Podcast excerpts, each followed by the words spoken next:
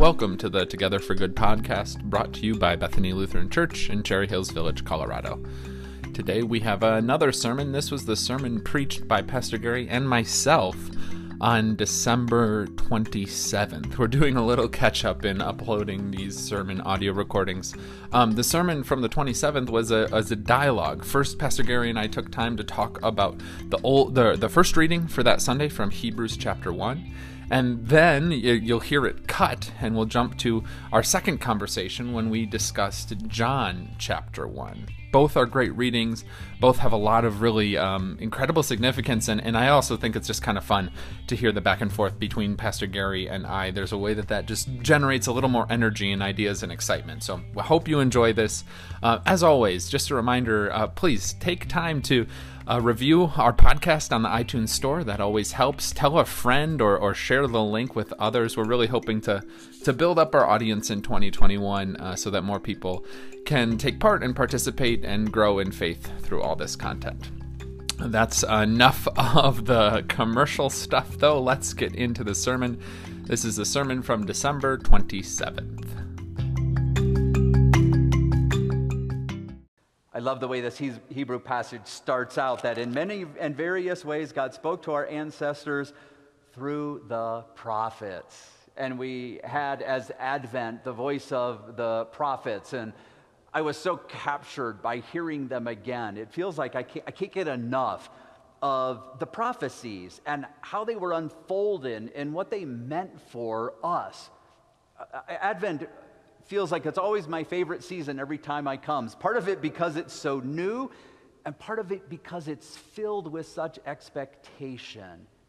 And how that fills our spirits and just that desire that it creates in us to learn more, to be more immersed in the prophet's words for us. Every Advent, it feels like I, I, could do 12 weeks of Advent. I never get tired of hearing of, of the prophets. But I'm wondering, Pastor Nate, what, you know, what captured you about the prophets and, and what we experience through Advent? Yeah, well, and I, I love that Hebrews passage that's kind of reminding us that these prophets are um, just the beginning and they're leading the way and setting the way for Jesus. And, and so, in particular, I'm not just saying this because you're standing right here, but your sermon about Bethlehem on Advent 3 and talking about the prophet Micah and, and the ways that Bethlehem was prophesied about, that someone from the lineage of David would arise. And you talked in that sermon about how Bethlehem was such an unassuming place, right? A little town, one of the smallest little towns in Judah, and, and no one would have expected that to be where the king came from. They were all looking towards Jerusalem. And so it all, right, like put me in this mindset as I was reading the Christmas story. I was actually leading the Bible study for God's Word for the Week, and we were talking about the Luke 2 Christmas story, and I was thinking about your sermon, about how the, prophecy, the prophecy talked about God showing up in unexpected ways, right? In Bethlehem, where you'd least expect it. And then, isn't that exactly what happens with Jesus, too? Is that it's not just that Jesus is born in Bethlehem, Jesus is born in a manger, right? Not the palace, not even the inn, but the manger. And, and, on top of that, it was shepherds who came to witness his birth, not, not kings or rulers, although wise men came later. But at yeah. first, it was just these lowly, no good shepherds that no one liked. So I've been thinking a lot about the prophecies and the way that they tell of the unexpected nature of God. And then I've been seeing that also play out this Christmas season as I re examine the Christmas story. And I think what's so neat about that is the way that we have this passage from Hebrews that begins this whole chapter about calling us back to the prophets, but then it also talks to us about words of glory. And I actually really love the way Bethany sets things up here. Here we have the manger that you were just talking about, as lowly as it could possibly look, yet we also decorate with mm. a way that looks glorious. And it's when those two things merge That Advent into Christmas becomes so alive for us. I love the fact that we are to remember the humbleness that you talked about, but I also don't want to escape the fact that we are called into experiencing God's glory to its fullest. And every time that we can do that, every time we see glory lived out again, what we understand is that God comes to us. God might come to us in the simplest of ways, and God might come to us in the most glorious of ways. In either case, God comes to us. Amen. This is the gospel of the Lord, and this is my favorite gospel beginning. I love the way that John starts off and how poetic this whole beginning is. There's almost a rhythm and a beat to the way that John's writing this and the way that he's beginning to tell his story about the good news of Jesus. And what's really fascinating to me is how John clearly had heard the start of Genesis before, mm-hmm. right? Genesis begins, right, in the beginning, when God created the heavens and the earth. And so John decides to start his gospel reading in the same exact way. And there's a lot of similarities to, between the two. But what, what's really underlying the whole idea is John's point that, that a new life is beginning through Jesus.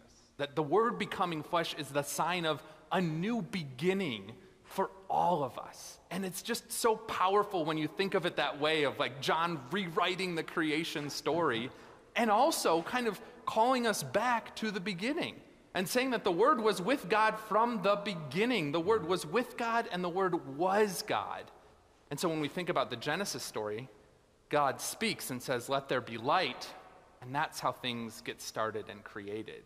And so what John's trying to have us see is that that word that God spoke, that authored creation into existence, that word is now becoming flesh to live among us.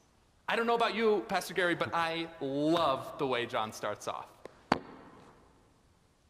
I think this is the unheralded Christmas story that we get from the Gospel of John because it, it opens us up to understand everything that did just happen at Christmas, that chance of light to darkness and all that. And I love the way that John, you almost would say, John, you almost missed Christmas. Almost. Until that beautiful phrase that you talked about, the word became flesh. I love that. So often when we think about the Word of God, we're thinking about simply the Bible. Here it is. This is the Word of God. And yet, I loved what Martin Luther said about the Bible. Martin Luther said the Bible is not God. The Bible is like a manger.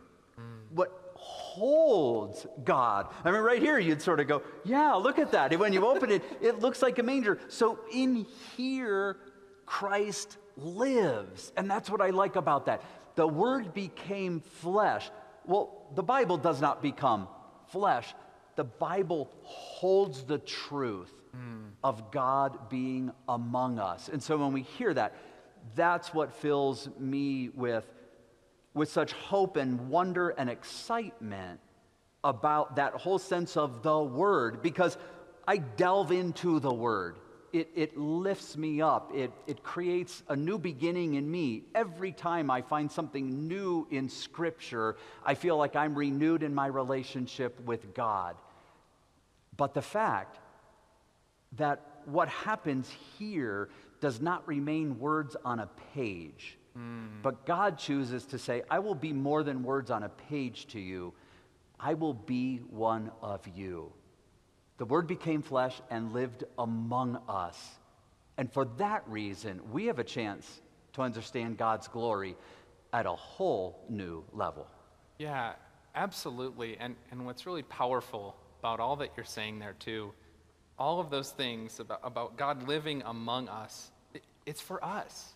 It, it's very personal when we read it.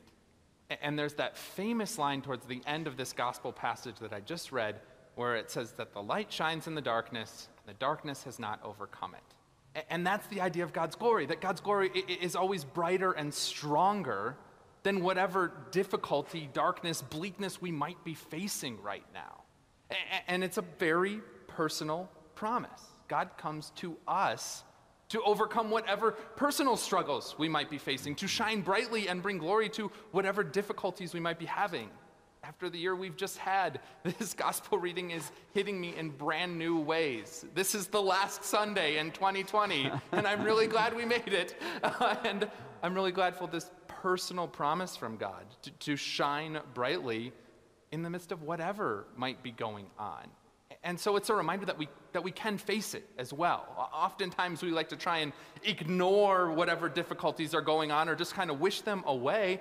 God says, no, no, no, no. My power will shine even in the midst of that. It, it will overcome it, it, w- it will be brighter than whatever you are facing. And so on this last Sunday in 2020, I offer you those words of hope. We offer you these promises from the scriptures that are true and that are real and that are personal. The light shines in the darkness, whatever that might be for you this year. And the darkness has not overcome it because that's how great, that's how glorious, that's how personal our God is. Amen. Amen.